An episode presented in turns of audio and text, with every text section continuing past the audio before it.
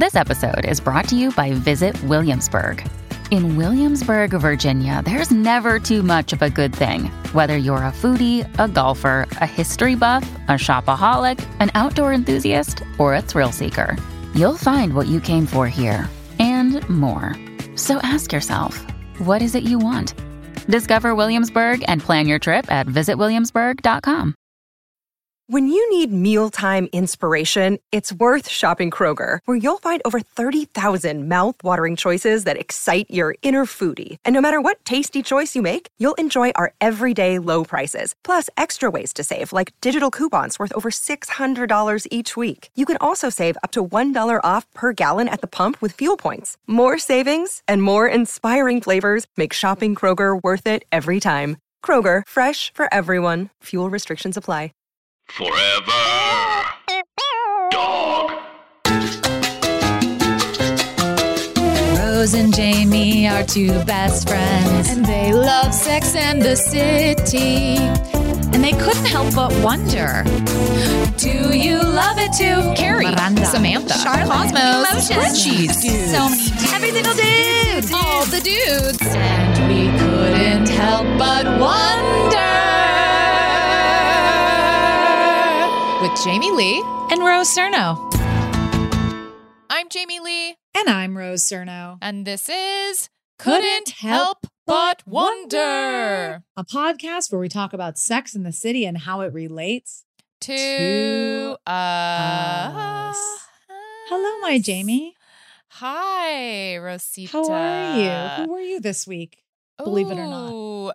Believe it or not, I was a bit of a Miranda in Okay. that I feel like Miranda's the one who just knows how to like chill at home more than any of the other girls. Ooh, you she know, she's- does. She does. She, she watches TiVo. She eats brownies. She puts her hands in those gloves. Oh, Um, love it. Yeah, the what are they? I forget what she calls them. The gloves that have I like the them. gel in them.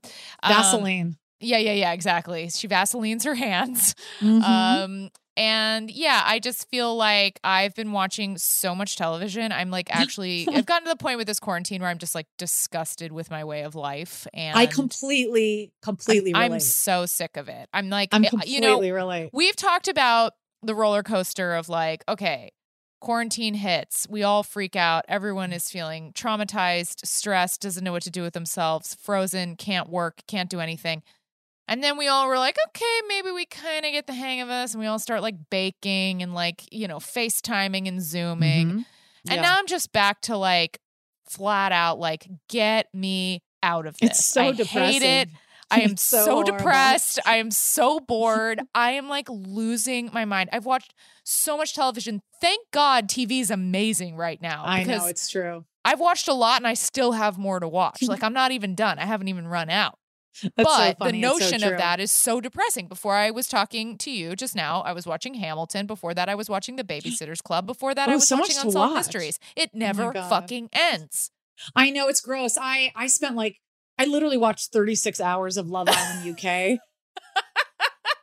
and honestly, it felt like just like what you're saying, it felt like eating a delicious drive-through burger. Like it was really delicious at the time, but like now I'm like disgusted with myself. No, I feel so gross and my brain It's is not good. mush. I tried Yeah. to read a book. I like couldn't. I don't think I can go? No, I don't think I can read anymore. No, I think I forgot how to read. I like I, read think I like reversed my fall asleep. literacy. What did you say? You fall asleep. Yeah. I open a book and I'm like snoozing within seconds. I yeah, I can't read at night for that reason, which is like Oh the best time to read also because you're like in bed and it's cozy. But yeah, no, I try to read first thing in the morning. I can't do it anymore. I don't know how to read.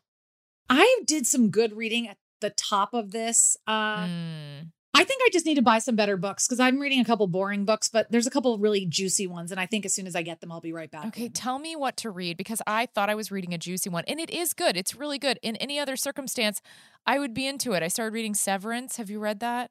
that Oh, sounds boring Ma? and hard. Okay, it does. True. True. That sounds the title, hard. but it's That sounds hard. No, it's No. good, and It's and not I, but about I can't Jamie. stay It's about in it. juicy.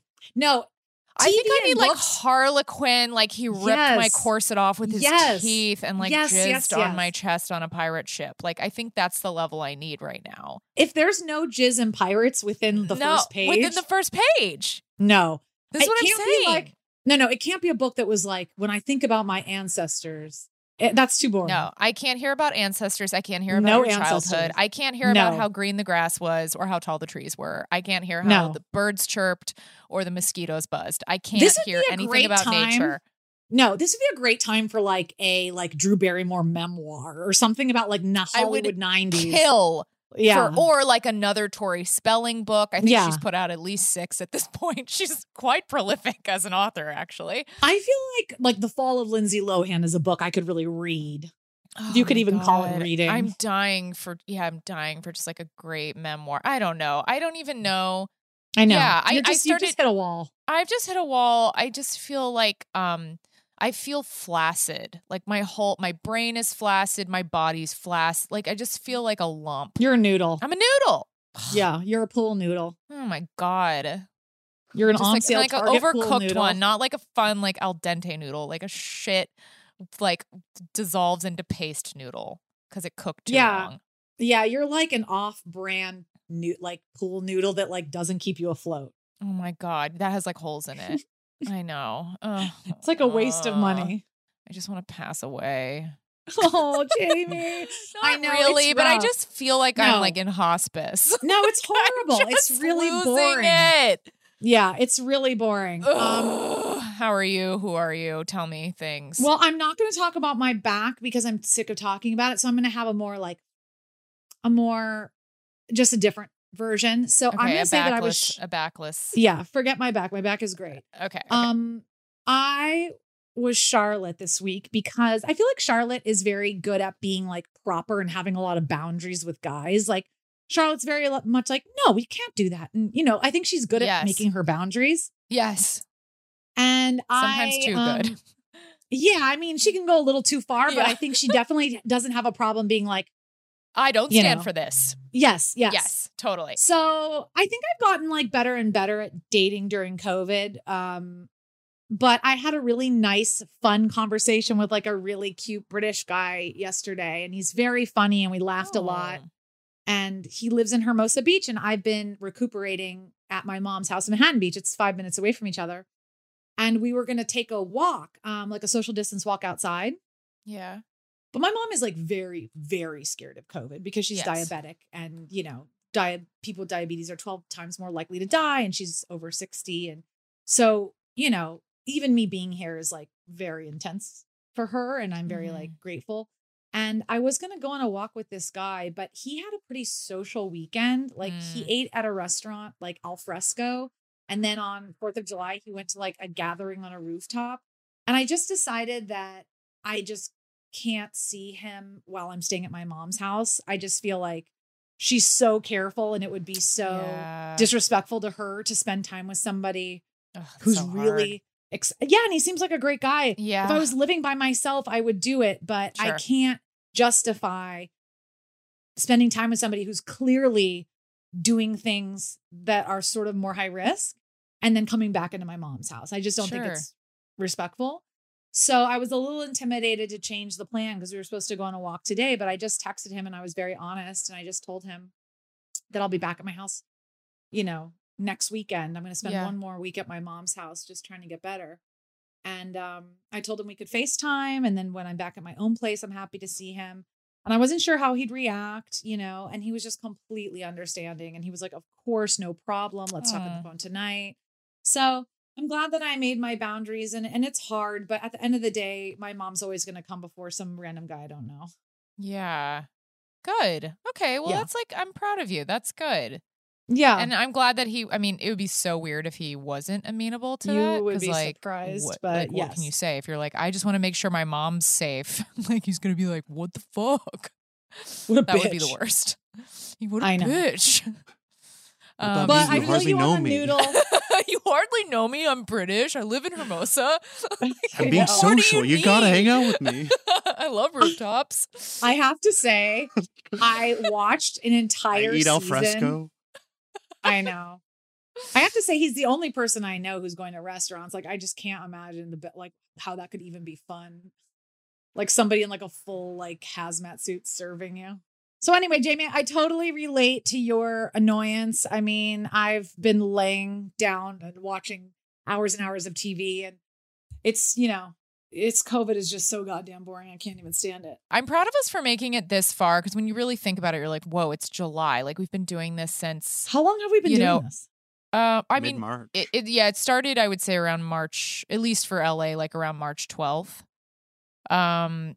So Fucking wild, yeah, man. It's uh, it's really weird to think that we've been doing this for that long, but it's also scary to be like, we could keep doing it. Like we actually do know how to keep doing Mm. this, and that's even scarier. That we're acclimating is the scary part because then when it goes back to normal, are we going to be like kind of agoraphobic or I don't I know. think people are going to be so happy to be out and about. I'm just like I I, can't think even. so. I did go to a restaurant this weekend. Oh my Um, god, did you enjoy it? Was it fun? Yeah, I mean it's sad because like it. I went to Mustard Seed, which is in our neighborhood. They only have like Yeah. three tables, and they're all, Right. they're outside. They're so far away from each other. Like it's barely a restaurant. Right. So But I I mean, is kinda, that even It was a little sad. Not really. It was fine. Yeah, that's what I'm saying. It's like it was like something to do. it? It? was just something Right. to do, and and it was fun. It was fun to eat food that I didn't make. And like you didn't that have to was do a the dishes. thrill. Yeah, I didn't have to do the dishes, and also like you know, restaurant food obviously has a lot of like things in it that you don't know about that you would never cook with. You know, just like more oil and stuff. So it just tasted Mm. Like incredible. ooh, butter. yeah, it Yeah. tasted incredible. It was like saltier and buttier, butterier, butterier, and yeah, that part was like very satisfying. um, what did you have?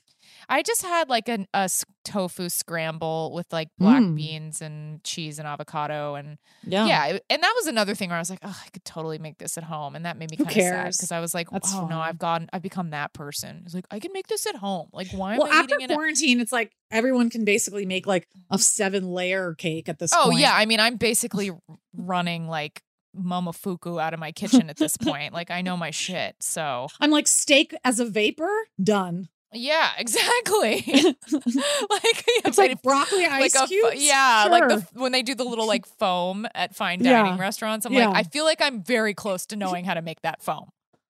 Wait, literally, we're gonna have to be like cooking with dry ice to like mix it up these days. Anyway, Shall we jump in? Yeah, let's jump in. Guys, anyone who's new to this podcast, it is a Sex in the City podcast. Just takes us a minute to get there. But today we are going to be talking about season four, episode 13, The Good Fight. Rose, take it away. Thank you very much. I have to say, listeners, we're getting uh, into that territory of uh, Carrie being a major C word. I must say, Yeah. this is where it starts to get dicey. This is yeah, where our character starts to get complex. Like, oh, yikes. Yeah. yeah, she's an interesting character, and we're definitely gonna have a lot to say. Yeah. So the episode kicks off with Aiden formally moving into Carrie's. His mountain of shit is blocking her bathroom. It's blocking her halls. It's very claustrophobic. Imagine a tiny New York apartment with just boxes everywhere. And Carrie's okay with it until they close the deal on the apartment next door.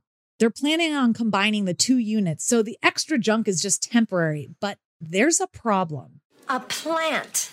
The man brought a living thing into my apartment. I don't do plants. I kill everything I bring in there. You said yes to moving in. The guy moved in. But he's taking over whole areas. This is why I've never lived with a man. This and the fact that I want them out an hour after I climax. You let them stay a whole hour? You'd be surprised how many are ready to go again after a quick catnap. And there's no walls, you know, there's nowhere to hide. As soon as I walk in the door, he's all up in my face with who'd you see? Where'd you go? Who'd you meet? What do you know?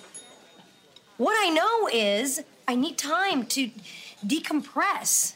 Just be alone. But Carrie, there are gonna have to be some adjustments. Relationships are hard. Oh, you guys, I miss walking into my apartment with no one there and it's all quiet. And I can do that stuff you do when you're totally alone. Things you would never want your boyfriend to see you do. Like masturbate? My SSB, my secret single behavior. Like, I like to make a stack of saltines. I put grape jelly on them. I eat them standing up in the kitchen, reading fashion magazines. Why standing up? Oh, it's weird, but it just feels great. I like to put Vaseline on my hands and put them in those Borghese conditioning gloves while watching infomercials. Before I was married, I used to study my pores in a magnifying mirror for an hour each night. But I'm afraid Trey will just think it's weird. Well, he would. You can't do that stuff in front of men. What about you, Lolita? Anything you do you wouldn't want a man to see? No. You know I believe her. Can I just say, Tell me. their secret single behavior is so fucking lame. I'm like, I would It's so do all of that stuff in front of not even someone I'm that close to. Well, eating like a weird food Eating- combination doesn't seem embarrassing. Also, it's crackers with jelly, which is like a normal snack. Normal. It's not like she's like, okay, I kind of have this quirk where I squeeze mustard onto ice cream and top it off Yeah. with, Yeah. you know, whatever.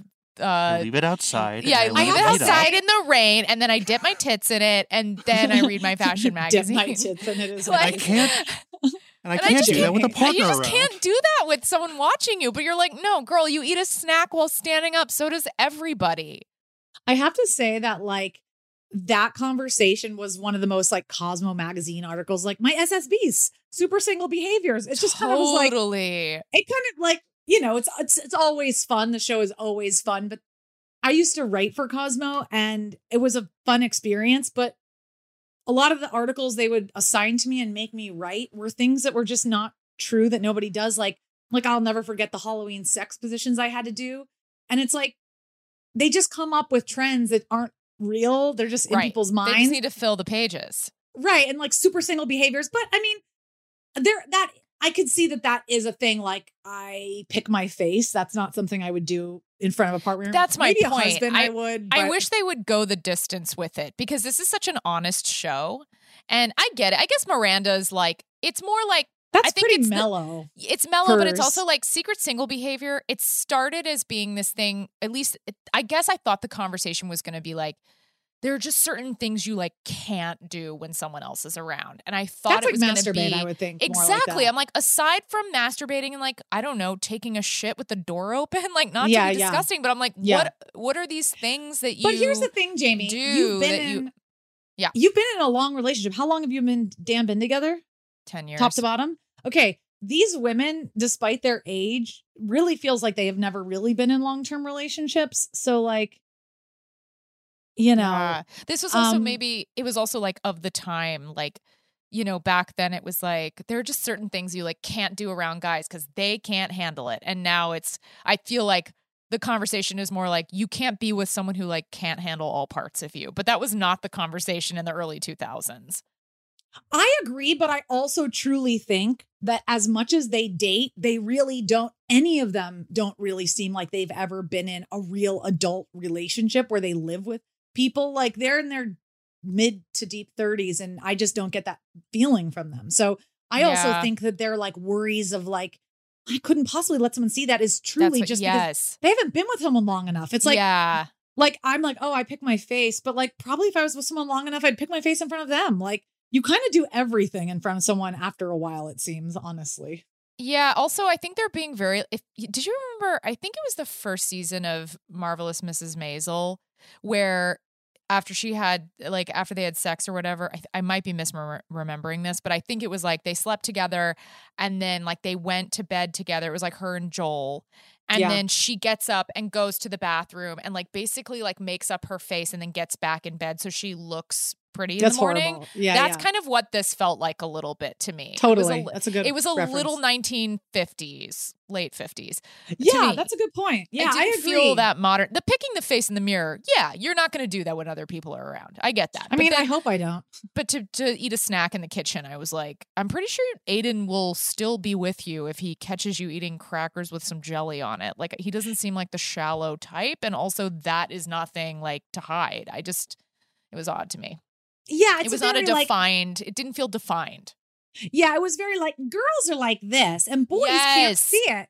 But I also think, you know, it might also be not like just another reframing is maybe they're not saying like I can't do this in front of someone because they'll be disgusted, but it's also kind of like, like, you don't the- want to. It's like these are things that I enjoy by myself. Like, like Yes, Miranda, I wish that's what they had said. It felt like they Yeah. were talking about shame, but they're not Right. shamey.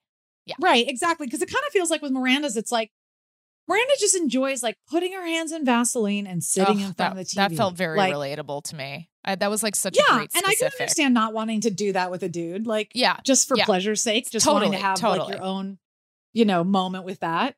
Yeah, but then I feel like Carrie Um, turned it into this like men can't handle it, and it's like, yeah, they can. she's- She's being very. It's interesting because like there's this idea that like high maintenance girls are kind of sexy, like popular girls are high maintenance. And Mhm. there's this idea, I think, in pop culture that like if she's high maintenance, she's worth it because you have to work for it and stuff. Yeah. And there's something girly about it. And so she's being very high maintenance right now. And like her being like, she bought a she brought a plant. It's very like a cranky, spoiled girl or something. She's so spoiled this season. That is such a Right. perfect descriptor. Yeah, it's just unrelatable because it's like, well, I mean, there's just some immaturity thing happening because it's like, well, yeah, if you're living with somebody, they're going to bring all of their stuff. And you've brought this up before, like whether she's an only child or not, because it's like, maybe she's just really having hard time sharing. I mean, she's really, you know, she's really used to being single. She's really used to having her own space. And I think that's really hard for some people to share. I do. Yeah, and I mean, I I will give a little bit of a benefit of the doubt in that uh, New York apartments are so small, and Yeah. even if you have a quote unquote nice one, it's like, A what does that shit, mean? yeah. Like they have to knock down the wall between another apartment just to make it like livable. Totally. they basically like couldn't do this if they didn't have the second apartment. I mean, also, it would make, you know, she's being such a raging bitch in this episode. But to be fair, to be fair, if you were working full time from home and you lived in a minuscule apartment and you had a big guy who's 6'2 and all his stuff in there, and you had to do that for four weeks, I mean, I'd lose my fucking mind. Oh no, Like, I would definitely lose my mind. Yeah, Yeah, no, you're right. I mean, I think that that is a great point because Carrie is it is works from home. also it is also it's also understandable. Um yeah, and I think like when I Yeah. moved in cuz I was living in Brooklyn when Dan and I first started dating, I was living in Brooklyn and I had the worst apartment. It was such a bad apartment and I hated going home. Um but Dan lived on 34th and 9th in like you know, a modest building, but it still had like a doorman and it was in the city. So I would stay there way more than he Decent would stay in. Brooklyn. Yeah. And like eventually I ended up moving into his, we just shared his bedroom. Like we just ended up like living in his bedroom and then his best friend was in the room next to us. And we had like a really fun, cute living situation, but it was such close quarters. I mean, it's when I look back on that, I'm like, oh my God, like I cannot believe I moved all my stuff into Dan's teeny tiny little room. And it was one of those like converted rooms. Like technically it was a one bedroom that was made into a two bedroom. It was so little. yeah, we had like no thing. living room. We had no kitchen. We barely had a bathroom. Like it was the teeniest, tiniest thing you've ever seen. Well, I thought that um you know, we just see her being so bitchy and know. Aiden's so chill that she comes off really bad. But now that we're talking about it, it's like Aiden's the kind of person that could like live like literally in a porta potty and probably be fine. So she seems a lot more hectic than he does, but it would be very to be fair, she comes on really strong and she's being kind of mean, but I can understand if I worked from home and didn't have a lick of space that it would put me on edge big time. I know. I'm like, Carrie, you got to find a coffee shop that works for you. And this is pre WeWork. This is pre, you know, you get an office somewhere. This was like you either work at home or you go to a. She, well, she has that line about it where she like she's judgmental about people who use coffee shops. What like did she when say? when we, I don't remember that. when we get to the the question of the episode, her whole thing is like um she used to think that like everybody who went to go write in a coffee shop was kind of a poser, basically, like putting on airs a little bit. Funny. And So funny. um and then she like comes to sympathize with them when she's like, "Oh, I guess they're all just in arguments with their significant Which other." is are, funny, yeah. Like, That's yeah, it's really great. funny. Okay. But yeah, that's like what the what what the cover is for that. You know, they're kind of a yin yang. They're kind of like Miranda and Steve. It's like Aiden could like live in that tiny squish shitty apartment probably for like two years and be like, it's all good. Like he's kind of he has no sense of urgency about anything. he's kind of like fine with everything. Right, And I think is- it makes Carrie feel more neurotic by default. I understand both sides. There's probably times where it's nice and probably times where it's like, come on, you've got to know this is like unbearable. Right. Well, that's It's why she gets so excited when he like he's like, I hate this. She's like, You hate it? Oh, thank God. It's also this funny. That was the um, cutest moment.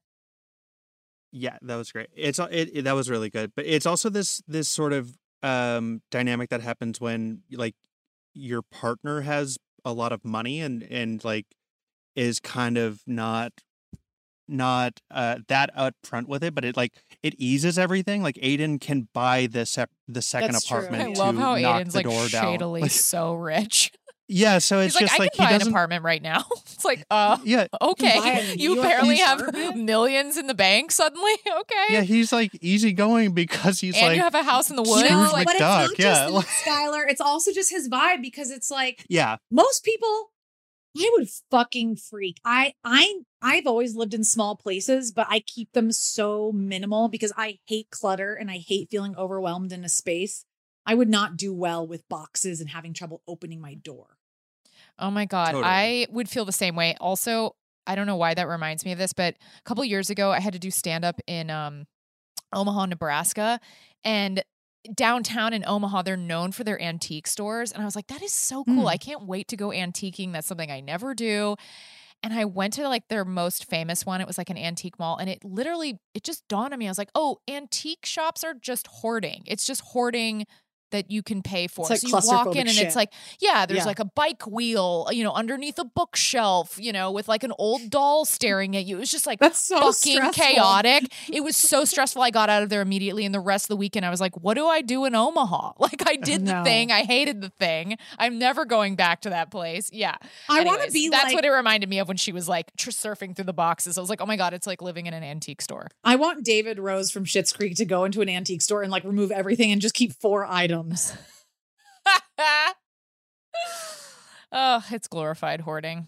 Okay, girl, uh, is it, are you taking us back here? I'm taking us back. Okay. okay, great. So Samantha gets a call from her boss, Richard. They've been sleeping together since the last episode, and Charlotte and Miranda want all the details. For some reason, Samantha's a little shy to share, but she does make one big announcement Dick has the perfect dick. Also, the camera angles. I just watched this today. They do a close up on her hand, Yeah, like doing this long movement. pink, amazing. It's so This- disgusting. It's so gross. I'm like, oh, they did an insert for that. They like. It's they so literally were like, we got to get a close up on oh, on those there are claws. some like choices in this episode. Everyone's like kind Oh, of dialed to the nines. It's kind of oh wild. Oh yeah, no, Well, this, this episode. one was- written by Michael Patrick King, who you know is a gay man, and I I feel like in his episodes they're very penis centric. yeah, Did you guys notice the other big, big change in this episode? No, This is the first episode that aired after 9-11 and they changed Oh. yeah, and they changed the um opening credits where because the Twin Towers I are in the original opening credits. The opening credits. And now it's uh, the Empire State Building. So there's like wow. Yeah, the last episode aired in August, and then this aired in January of uh, 2002. that and is so super like- interesting. They came back real strong. This is like a yeah. This episode there's- feels like a statement. There's like one other thing they had to change in the episode because of the of uh the attacks, which is wild. Like it, it was like a very consequential thing for this episode. Obviously, it was consequential for the show because it's a New York show, but Yes. it it impacted this one in particular, which is really Interesting. interesting. oh, that's really interesting. Well, much less heavy, but something that also needs to be noted. And again, I just watched it like a couple hours ago, so the episode's really fresh in my head. But in the first brunch scene where all the girls are sitting together, Miranda looks stunning. Her makeup is amazing. Her hair looks gorgeous. And she's a Cynthia Nixon is is a stunning person, but she gets so badly styled sometimes. yes. And I just needed to shout out that her beauty really shines. in her this episode. styling gets better as the show goes. At first, I feel like it was a character choice to not uh, to kind of keep her. I don't know if it was even her styling was bad. It was just I very thought it was very conservative, bad. and she's young, so it's like, why are they dressing her so frumpy? But Well, then I they feel have- like she gets a lot more fun. They have so many storylines early on, and I feel like they've dropped them a little bit where she where feels she like was the ugly such The duck. a. Debbie Downer. Yeah. Yes, And now that's not quite the focus with her, which is Right. kind of nice. And No, I think no, that definitely. that's reflected in the outfits for sure. That's a really good point. Yeah, I also think that true. she's very beautiful, but she has like a look that can be made to look awkward easily. And so Mm-hmm. she's the kind of person that benefits from really good styling. And so when it's done, you're like, oh, she's gorgeous, you know? Yeah. Yeah. I feel like also season four, they they start to realize like, oh, we're like we're trendsetters on this show. And Like, we we're need to look changing the course of the fashion industry. We have to like keep it up. Yeah. I mean, Okay. I, I also think that the stylists took a cue from each of the people and like who they actually are because Totally, totally. you know, Mhm. like I mean, eventually Cynthia, Cynthia Nixon comes out as a lesbian, and her style was always a little more conservative, tomboyish, and you can look go- fabulous doing that. I just think that episode to episode, you know. And Carrie Yeah. looks pretty go- Also, they pretty start to, like, lighten her this. hair, I, I think. Carrie looks really good when she has her like massive extension horsehair ponytail. Yeah, it's so it's very fabulous. It's really flattering on her. yeah. So, anyway, back at home, Charlotte tells Trey she wants to have the girls over. He's excited. The man loves to hang, but Charlotte shuts him down. She means just the girls, no Trey. Now that they aren't trying for a baby anymore, she has a lot of extra free time and she wants to fill it her way. Plus, she's very resentful at him for not being open to adoption. Trey tries to cheer her up with tickets to the producers, but it doesn't work. Samantha heads to Richard's office where he is in the middle of playing hardball with some Germans over the phone. Samantha tells him how to say fuck you in German and he hangs up. He also gives her quite the phallic rose, so she blows him. oh, God. And Miranda heads out for a blind date with Walker Lewis. That's such a funny name. It's, it's such a like sexy white Walker man as a first name is um, that's a choice. It's hysterical. A State Department interpreter. They have a great time, but when he goes to grab some hip, she slaps him away. She's not ready for hip touching just yet. What with the whole being pregnant thing, but she really wants to sleep with him. Carrie encourages to try fucking him next time they go out. Outside Carrie's place, Carrie runs into her elderly neighbor, Mrs. Cohen. She's still in the apartment Carrie and Aiden are planning on expanding into. Carrie helps her down the stairs, but she quickly wishes she didn't. Mrs. Cohen reveals she has no plans to move out soon. She yells at Carrie to read the contract if she's got a problem with that, then heads off. I also love that Mrs. Cohen is wearing like a hilarious outfit and then tells Carrie that she looks ridiculous. I know, it's so good. That's such a funny New York character. Now that they're stuck with the box mountain for at least a few more weeks, Aiden convinces Carrie to do the unthinkable reorganize and free up some space for him. When they start, he unearths a pair of shoes Carrie hasn't seen in years, which Pete quickly destroys. It's a dog. What's he supposed to do? All your shit lying around here. My shit wouldn't be lying around if we weren't making room because your shit is lying around. You got more shit lying around than I got lying around. What? Look at this place. It's loaded with your shit. Just take a bit. Just look at this bathroom. Look at all your shit in my bathroom. Who needs five almost empty speed stick deodorants? What are you, a crazy bag man? They're different smells. And Musk, when have you ever worn Musk? I mean, look at this stuff. You got old razors, Rogaine. Wait a minute. You use Rogaine? I didn't know you It's preventative. But is your hair falling? I don't want to talk about it. It seems it's not only women who have secret single behavior. This is my stuff. Don't be going through my stuff. You were more than happy to go through my stuff. Oh, your stuff, your bathroom. You always do that. You never want to let me in. I don't always do anything, and I have let you in. You're fighting with me about a stupid fucking outfit. Oh, shut up. It's Roberto Cavalli. I threw it away and I love it. What more do you want? Shut up. Shut up. Yes, shut up. Shut up. You're telling me to shut up? Please, just shut up. I am so sick of hearing you talking, talking, talking all the time. Don't you ever just shut up? I'm going to take a walk. No, no, no, no, no, no, no, no, no.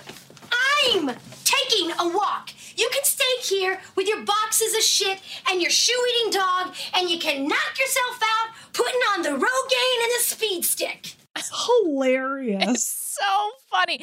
And they're acting like I can't it's so funny with I'm curious what you guys think. Like the way John Corbett does it, it's almost like there was a second where I was like, is he like the best actor ever? Or is this just like a happy accident the way this scene came together? Some of his lines are delivered so crazy that I'm like He's amazing in this. when he's like, I think he's oh, what is the line where he's like, I don't want to talk about like it's just like I don't know how to describe it. It's but I'm like, I don't know if these are funny choices or if it's like actually kind of bad acting that just No. works in the context of this scene. I don't know. It's very funny to me. You know what's either way. interesting? It's so I love easy to judge other couples and to judge relationships where when you're on the outside because it's easy to look at this and be like, they don't belong together. She's a bitch. This is bad fighting. But come on. Has anyone been in a relationship where they don't have fights like this? Oh, absolutely. I think Also, this is like- normal, honestly. And also underneath it, it's like all they're fighting about, they're just stressed because the apartment's so cramped. It's Totally. like that's the culprit of all of this. It's not like they're just being mean to be mean. They're Totally. actually just not processing their stress of being in close quarters. That's what I which is. That's- unnatural. It is unnatural the way people live in New York. It just is. Unless you're like, you know, whatever, Mr. Wall Street. Like most people in New York are just kind of like, you know, stuffed into a of each other. shoebox. Yes, exactly. Yeah, I like it because it just felt real. It was like a hilarious argument. And it's also like in real life, when you're like yelling at your partner, sometimes it is funny. Like sometimes later, you're like, I can't believe I said that. Like, And it's nice to watch a funny fight because sometimes when you watch couples fight It's, like, traumatic. TV, it's just like, oh yeah, it's like not funny at all. You're like, oh, I've like been there and it's there's nothing to laugh at. have you ever it. said anything to Dan in a fight that was like literally so funny that it like broke the fight? Oh. Yeah, I'm ugh. I'm so bad when you ask me questions like this because I know that it's happened, but I can't really think of an example. That's such a fun thing to be like actually fighting and then say something so stupid that it ends the fight. The worst, well, my favorite thing is like, yeah, I love in a fight when I feel like very articulate. Like I'm so articulate in anger, and I'm sometimes I have moments where I catch myself in the fight. I'm like, that was a good line. Gotta hang on to Oh my god, that's Like, hilarious. hang on, like, You're am I like- a poet? I'm an angry poet. Wait, that's so funny. Yeah, I get very eloquent when I'm furious. Oh my god, that's amazing. I feel like it's a do gift. not. It's a gift and a curse. That's actually a great gift. Yeah, that really helps. Um, what about you? Have you ever accidentally said something funny in a fight That like ended the that broke it? I feel like that's such a. TV trope, but I would, uh, and our listeners, if you have an example of this, please let us know because I feel like it only exists on TV. No, I think I've done it. I think I've I've either done it or someone's done it to me. There have been things, but but but again, I, I can't remember. It's like there's been too many fights in my life to remember. But I like the idea of it. Yeah, it's such a great, ugh, yeah. in this, my favorite just beat of John Corbett's, just to to highlight how what what he's bringing to the table here, Yes, Yeah. please. is when when he when Carrie lifts up all of the deodorants and asks him why he has that many. He's like, they're different scents. Just the whole defense that like they're. I mean you don't understand. That doesn't It's even so feel like something his character would say. It's a very like I I don't know if that's this is even a PC term anymore, but remember the term metrosexual? Yeah, he's not metro. Oh, at Oh all. yeah. No, but I mean like this feels like that Kinda metro to like, have a bunch of different- yes, yeah, Well- that he has. I don't even believe he like wears like deodorant. Yeah, totally. I'm like shocked that Aiden wears deodorant. No, 100%. It's also just like, I like Carrie even when she's unlikable and even though she is self centered, but it is just like she has very low tolerance for other people because she wants to keep all of her stuff and she doesn't want him to go through any of her things.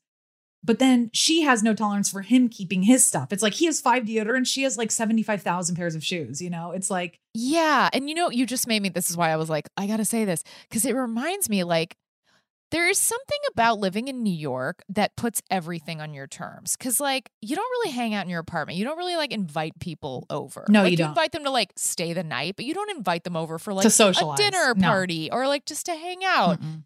So it it's interesting because it it makes me realize like New York New York living kind of lends itself to you like creating your own terms and sort of living selfishly however you want because if you want to socialize you can meet like wherever you know mutually agreed upon location outside of your house. Like your house really is your sanctuary Mhm. and when you leave that's when you go meet up with your friends. But that's always on your terms like whenever you're available whenever they're available like it's very agreed upon. And this is the first time that someone is just in Carrie's space in like a real way.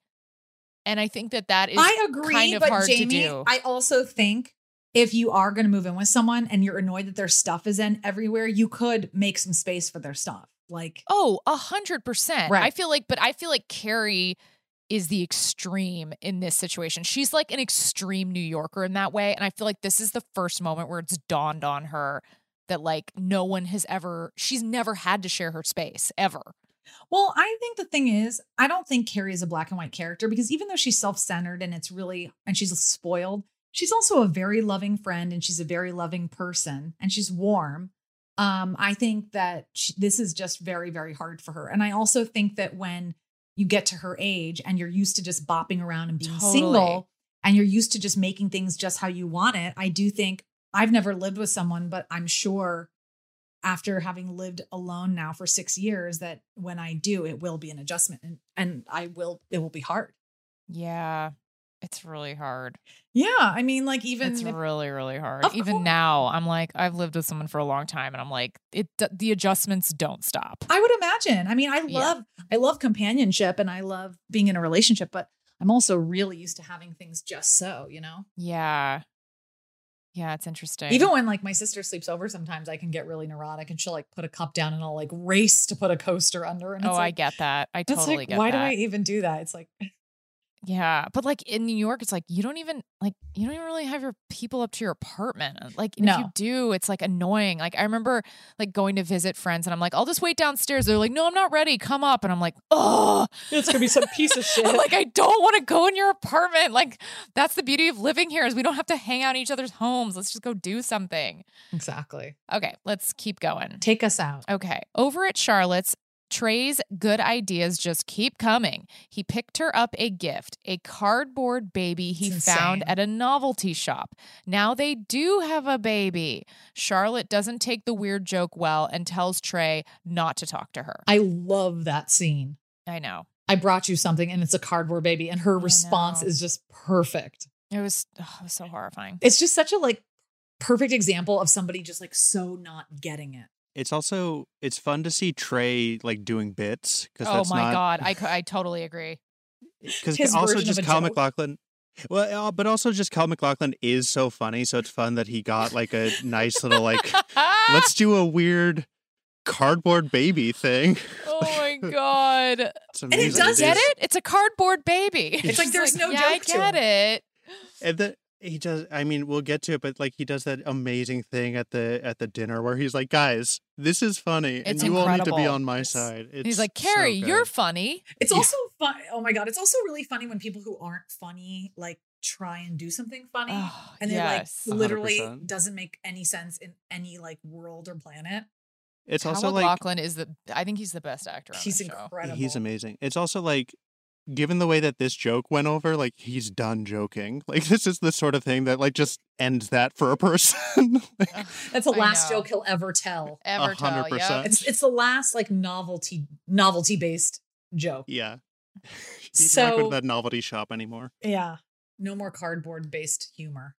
So Miranda takes Carrie's advice and sets up a hookup with Walker. Over at her place, Samantha throws Richard's rose away. She's not going to let herself like him. And Carrie heads home, ready to make up, but Aiden's still pissed. She heads to Charlotte's dinner with the rest of the core four. The dinner starts out fine until Trey stops in to see what Carrie, Miranda, and Samantha think of his cardboard baby bit. Nobody's on his side, and he and Charlotte start yelling, so all the girls leave. Samantha heads to Richard's, where he sets up a romantic rooftop dinner for them. But she makes it clear she does not want a relationship, she just wants sex. He is game, and they strip and take a non committed skinny dip in his pool. I Also, like s- Sade was playing. That was so dorky. It was so dorky. I loved it though. Oh, I thought it was obs- like, obsessed. oh, I'm like, this is kind of my dream. It's also interesting because it's like, well, I haven't been sexual since COVID, so I don't even remember how you have sex or what it even how how it works anymore. but I there's also something so funny about the way Samantha's like literally will just like the second she sees someone like grabs their cock. It's like I know. it's just there's like no it's like even if you did just want to be like fuck buddies with someone, it's just like There's- the light switch no, it's like it zero to sixty. Absolutely. It's There's no so like foreplay. I mean, there is foreplay, but her foreplay Is there? it gets it's like pretty much straight to sex. Yeah, she's almost like a disgusting, like grab them. She like grabs them by the pussy, basically. Yeah, she kind yeah, it's like when you like hook up with a guy when you're like like in your 20s and they like don't understand the concept of like you have to like warm a woman Ew, up. It's disgusting. And they just kind of like shove their fingers and you're like, okay, well, that's you're skipping that's, a few steps. That's too bad. yeah. That's a shame. That's a shame you don't know how this works. Yeah, she's kind of like a disgusting Yeah. molester. No, she's like, he's like, I made you dinner. She's like, show me your dick. I mean, she's so disgusting. It's so funny. It's so hilarious. Also, I There is something so I don't know what it is, but I, I have such a fantasy with like rooftop pools at night. And Oh, I think it's because when I was a kid, did you see that movie Hackers? Did you ever watch that? I don't remember it. It was with Angelina Jolie and Jonny Lee Miller. And there's a scene at the end of the movie, they like make out underwater on uh, in like a rooftop pool. And I remember as a whatever, like 11 or 12 or 13, however old I was when I saw it, I remember just being like, that is so cool to like be on a rooftop with like the guy you like. So I mean, yeah, it- I'm very it did look nostalgic awesome. You know, like it looked amazing. and yeah, being on a rooftop in New York and seeing all the buildings and lights, it's probably great. Heaven. Yeah, I mean, it's pretty ballsy to be like, don't even talk to me, don't even let me eat like one shrimp. Just like, just right to it. right. Straight to sex. It's also like, wow, she's so she must really like him if she's worried that like 30 minutes of light chit chat is gonna like emotionally scandalize her. I also love how like she walks like I she like drops her I think she's wearing a robe. Am I Yeah. remembering that correctly? And she like drops her robe and then she like kind of walks off and she still has her heels on. I feel like Samantha loves being naked in high heels. Her body's so good. Are those real boobs or fake? I couldn't tell. Oh, I think her boobs are real. Are they? Yeah, I think so. They're great. Yeah, they're very perky. I did This want a little more penis because they kind of like showed a little bit. I was like, I listen, always want more penis on if you're gonna just like show it, then show it. show it. I thought I thought the penis was so interesting just because this whole episode is hyping up this penis. Oh, and then we get yeah. so little penis. I There's so know. little I barely just get want to a see full it. boogie nights. Like, let me just Yeah. take it in. Let We're me drink told it this in. is this is the this is perfect the penis. penis. And you Yeah. get an Long, insert pink, shot and then James Remar dives into the pool. It's like I know. I'm like long pink, amazing. More like short. show me more. I didn't see it. snap, snap, snap. it was snap. like they were swinging the camera by and a penis was in the Yeah, background. I know. Oh I'm like, come on. Also, this is Sex and the City. Why is it that women get to be naked? Like every That's time a woman is naked, a man should be naked five times as much. Oh, that's so true. Oh, there's something really funny that we didn't really we kind of glossed over, which is at the dinner with Trey and and Charlotte. There's a really funny scene where um Charlotte says, "Oh, we don't argue, we're wasps. We don't yell in front of each Oh, other." Yeah, and then she right. rips him a new one and it's absolutely hysterical. Um and basically watching them fight kind of traumatizes Carrie and makes her think, "Oh man, I got to apologize." So she goes back to her apartment and apologizes to Aiden. Charlotte, meanwhile, throws Trey his cardboard baby while he sleeps in the guest room. Miranda has a sex she was hoping for with Walker, and Samantha and Richard share a dance. A non horny, actually romantic dance. The guy likes her and he wants her to like him. And Carrie makes it home where she has one more talk with Aiden. Buddy, I need you to do something. What? I've never lived with anybody before you, so I don't know how to say this correctly, but I need you to not talk to me for one whole hour. I know that sounds pretty selfish, but it's just what I need. Is that okay? Mm-hmm. Okay, good. We don't have any other rooms yet, so I'm gonna close these. And then it's like I'm not here. For one whole hour, I'm not here. Thanks. I love you.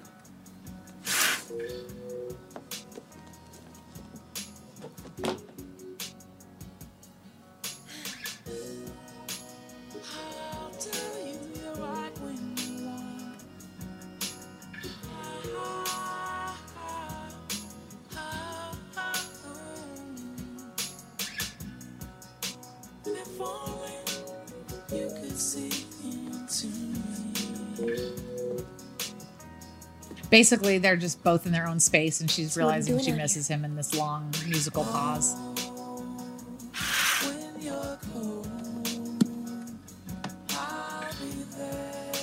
That's the thing about needs. Sometimes when you get them met, You don't need them anymore. That is such an awesome scene. I think that I is so. Yeah, that's just such a cool. That's like such a good, healthy version of like dealing with a problem. I think. I know, and I love that. That's like the end of the episode. It's such a. It leaves such a like nice like feel good. Yeah, and it's also to, just uh, like to it's the like whole thing. the There's whole a lot of fighting in this episode. Yeah, and it's all about growing pains and like learning to like share your life with someone. And, you know, I think it's really relatable about like how do you not hurt your partner's feelings when you need some alone time? Yes. How do you guys deal with that? You and Sky, you both both are in long-term serious relationships. Yeah. Like has this ever happened where you feel a little like you need space, but you don't know how to do it without hurting someone's feelings?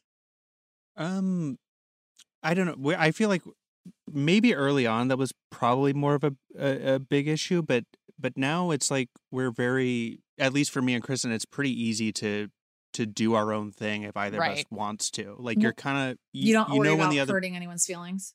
Yeah, I think definitely early on that is probably a concern where you you also have that thing, especially early in a relationship, where you kind of want to be around the person a little bit more constantly because there's that like insecurity about like do they s- are are they still into it like Right. what where are we at at any given point? point and Right. then when you're years and years in uh it's a little bit like um you don't have that same anxiety anymore so you can do your own thing if if you want to and need to of course there's like Yeah. communication with that but yeah That's interesting. What do you think, James? Have you ever had moments where you're like, "Oh my god, I we live together, but I just need a minute and I don't want to be rude." Like, Yeah, I think at the beginning of quarantine, it was really hard because um, Dan and I, for the most part, are not home at the same time. And most of the time, we're just not home at all. Like, we're both working outside of the house. But yeah, I think at the beginning of quarantine, I definitely was like, I like, I would hear him doing his podcast in the other room.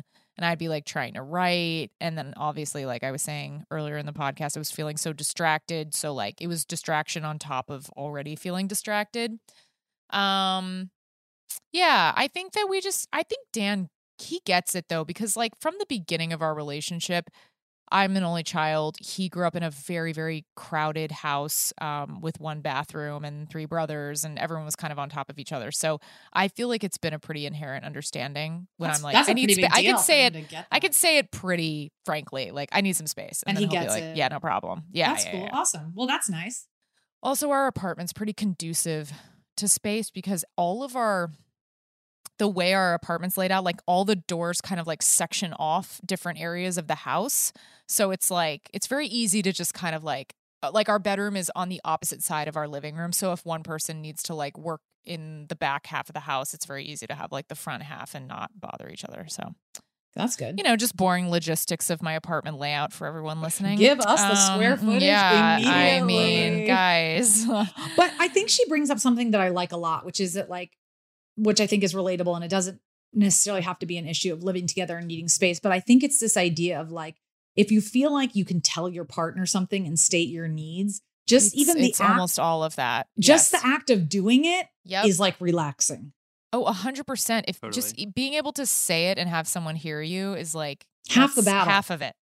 Absolutely. Yeah, it's like as soon as she said it, then she went in there. And it's okay to also just take the full hour, but it's almost just like getting stuff off your chest is what feels so good, I think. Oh my God. What if like she went into the because she just goes into this curtained off room and the curtains are transparent. What if she went in there and then he just like started jacked jerking off so hard and just like screaming big finally just Finally, it gets screaming alone big, time. big, finally big. private time to crank it in, in the living room Wait, private time I to would- crank it is so funny. Private time to crank it.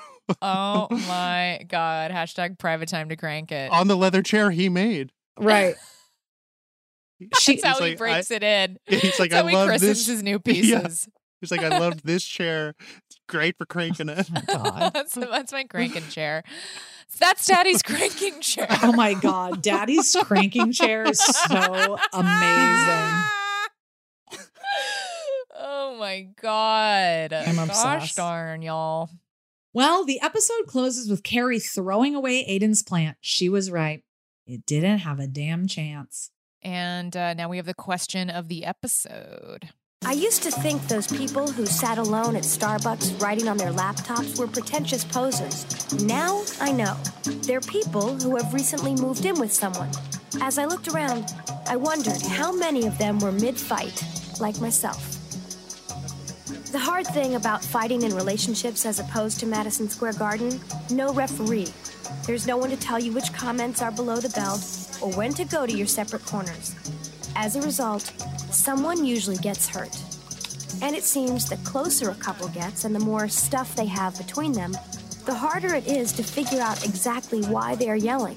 When it comes to relationships, I couldn't help but wonder what are we fighting for? I know why I really like this because I can really relate to being in a fight and then wondering if what I said was appropriate, if wondering if what they said was appropriate. I I spend a lot of time like talking to my therapist before I have a conversation that I think could become a fight with someone. I always like call my therapist and be like, Hmm. "Hey, I think I need to have this conversation with someone. Can you help me think of like ways to say things that are like non-attacking and um but sometimes you you don't always get to plan when you're going to have a fight. Um, Sure. not that I ever try and plan a fight, but sometimes things just happen. But I just Of really course. relate to this her questioning of like just knowing how to fight and and that's been on my mind a lot lately actually Really? yeah because there's people in my life that i love and i think it's sometimes really hard for us to have certain conversations and i'm just trying super hard to practice like nonviolent communication and like Yeah. be really really just focus on my own feelings and not attack and you know I, there's lots of people in my life who i love very much who are terrible at communicating who are very violent communicators and you Mm. know just learning how to navigate a fight so it's successful is definitely something that's something i'm very interested in Yeah. I think um yeah, I don't I don't I don't necessarily I guess with this question, yeah, just I think that it's so hard to know um it's so hard to know like in a relationship it's like you you air all your feelings and then you go and you say you're sorry but then it's like yeah but there was truth in what you said. So that's always like the hard part is like there's residual it's like yes i i apologize for saying what i said in a certain way but then it's like right but it's so hard to just get your feelings across and like have them be heard and for everyone to feel good at the end of it. It's like fights are just so interesting. It's interesting how things escalate it's interesting how like buttons are pushed and especially when you love the person it always feels more um yeah it's interesting how it just gets heated. You would think it's almost like antithetical. It's like you would think that like because you love the person that it would just be easier like there wouldn't be a need for a fight because you guys could just like openly say your piece. But it is interesting how buttons get pushed and things just kind of like heat up. I think it really also depends on like what people's styles are and like what people's communication styles are because like something i've been really trying to do is like if my feelings are hurt like i guess my a, a lot of my closest relationships are friendships so i think of it in the con like for me this thing i mean i fought a lot with lee but i had a i had an interesting you thing- guys fought a lot with lee yeah sadly oh at the end when i was Mm. when my feelings were hurt all the time um Mm. but uh I had something come up recently with a close friend where I was hurt about something mm-hmm. and it went so well because when I brought up my feelings, I did things. I feel like I brought it up. I said, I think you're an amazing friend. You do so much for me. Like, I really Mm. appreciate you. But this one thing hurt me. And I Mm-hmm. think because I like laid the groundwork and was really appreciative, that person was able to like totally apologize and like totally validate me. And then we could just easily move on and it wasn't a fight. oh that's amazing Yeah. Whereas I think if I was like, you never do this, you always Yeah, do yeah, that, yeah. you're not a good friend. And, right and I think, gotta what- use the i statements yeah. And also just like give somebody the benefit of the doubt. Like, sure generally, you're great. you're Like, great Yeah. mostly, you're awesome. Because I think something that some people do when they're hurt is like, they make it sound like all you do is fuck up. And then that, oh totally that puts totally. people really on the defense, you know? Yes, yes, yes. That's a great point. So even just learning to be like, if you're going to bring something up that you want someone to work on, just being truthful about the things you do appreciate. Like, yeah, you're so good about this. I never have to tell you to do this. I really appreciate it. But could you please be a little more conscious of this? You know, Yeah. just giving people props, you know, as much as possible. Just it just neutralizes people, you know. Sure. That makes a lot of do- sense.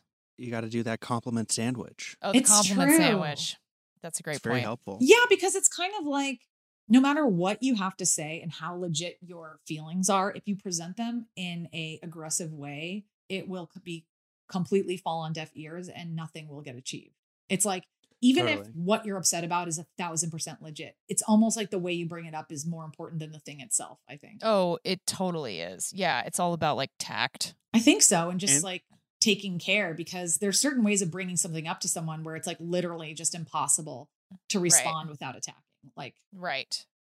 because also there's that degree to which like if you have like a legitimate argument with someone they can also not want to hear a point that they might agree with that you're bringing to them Oh yeah. and that can that can make it worse like eh, eh, there can be that like he, you dig in your heels because you don't want to hear this thing that you're not ready to deal with that your friend is noticing and bringing to you and make it can make so it so much worse Yes. Okay, guys. Well, our final segment is I'm horny for. Sex and the City is obviously a very horny show, so we end each episode by sharing what we are currently horny for. Rose, what are you horny for right now? I'm horny for this Korean foot exfoliator called Baby Foot. Oh my god. and it's $25 and you get it off the internet and it comes in the mail and it's this weird little um like glove for your feet and you put your feet in this weird jelly goo. Oh my god, it's like the Borghese gloves that Miranda uses yeah. for your feet. Yeah, and you have to be really careful because once they're in it, you could really easily fall. So as soon as you put them in, just sit down and you sit down for an hour and you watch a TV show. You rinse it off. Nothing happens for a week, and then a week or two later, your feet fully you just can peel them off. No. And you just like peel your dead skin off. It's so satisfying. Oh my god, so I need that in my It's life. like absolute heaven. It's like if Oh, you're into God. like peeling off dead skin, popping zits, anything like that, this is, your heaven. yes. Oh god. Yeah. And I can't go to a pedicure right now. I I, well, I won't. So it's a good way to Yeah. get take off your calluses and Oh, stuff. that's such a great. Oh, that's a really good. so horny baby for. foot babies. Baby what about you, foot. Jamie? What are you horny for? Um, Obviously, I am- watched 70 hours. I know. That's why. I'm like, I want to mention one that I have. Oh, I am horny for the Patton Oswalt's wife, Michelle McNamara's um, docu series. I'll be gone in the dark on HBO. It's a docu series. It's a true crime series Mm. about um, Patton Oswalt's late wife was. Um, I guess sort of she was a writer and a journalist and sort of an armchair detective, um, but a successful one. She actually like cracked cases and Wow. um yeah so i i don't want to talk about it at all because Don't give it away. i i also don't know the story and i know that a lot of people do so i even in talking about it i'm like uh, skylar if you know the story like do not say a word because i'm obsessed with it and i am Oh, have you just really- started it? I'm yes, I'm doing my best to avoid spoilers um because the story has been out there for a while even though it's just now a documentary. So, point is it's excellent. It is so well directed Wow, I and can't wait to see um, it. it's just juicy. It's like, oh man, it sucks What is it? it's Okay, I'm gonna like watch that. It's on Netflix. it's excellent. No, it's on HBO. You'll love it. Great, I can't wait. You'll love it. Everyone I know is like, "Oh, I can't wait for the next episode." And there's one tonight. Ah, so I'm going to watch it. It's re- it's excellent. So, yeah. Um, it is fabulous. And also, I mean, I already shouted it out in the beginning, but Unsolved Mysteries has been rebooted on Netflix and it's so good. Okay, I can't wait to watch it. So again, if you're like jonesing for some true crime, oof, it's really yummy. Well, I'll say another thing is like my back took like a turn where I was just so emotional I couldn't watch anything good. So I watched 36 hours of Love Island UK. And I would say if you're sick or you're not feeling well or you just don't have the brain capacity to like hook into something that's like sure. I mean, this show is like reading a People magazine in a doctor's office. It just hits the buttons. That's great. I need to watch it. Yeah, it's fun. The accents are do it. amazing. Vibes. Yeah. He's literally buzzing. He's like literally Yeah, yeah, buzzing yeah. right now, mate. It's like so insane. This Oh, I gotta watch it. heaven. Okay, well, I'm really glad to see you and I absolutely love you. Okay, love you. Thank you so much, guys. Thank you and good night. Thanks for listening to Couldn't Help But Wonder. Follow us on Twitter and Instagram at CHBWPod and follow my co host Rose Surnow on Insta and Twitter at Rose Surnow. And please follow my co host Jamie at Really Jamie Lee on Instagram and at The Jamie Lee on Twitter. And please rate, review, subscribe to our show on iTunes, Stitcher, or your favorite podcast app. If you're nasty, it helps us, it helps you, it helps everyone. You nasty. Bye. Bye. Forever. This has been a Forever Dog production, executive produced by Brett Boehm, Joe Cilio, and Alex Ramsey. For more original podcasts, please visit foreverdogpodcast.com and subscribe to our shows on Apple Podcasts, Spotify, or wherever you get your podcasts. Keep up with the latest Forever Dog news by following us on Twitter and Instagram at Forever Dog Team and liking our page on Facebook.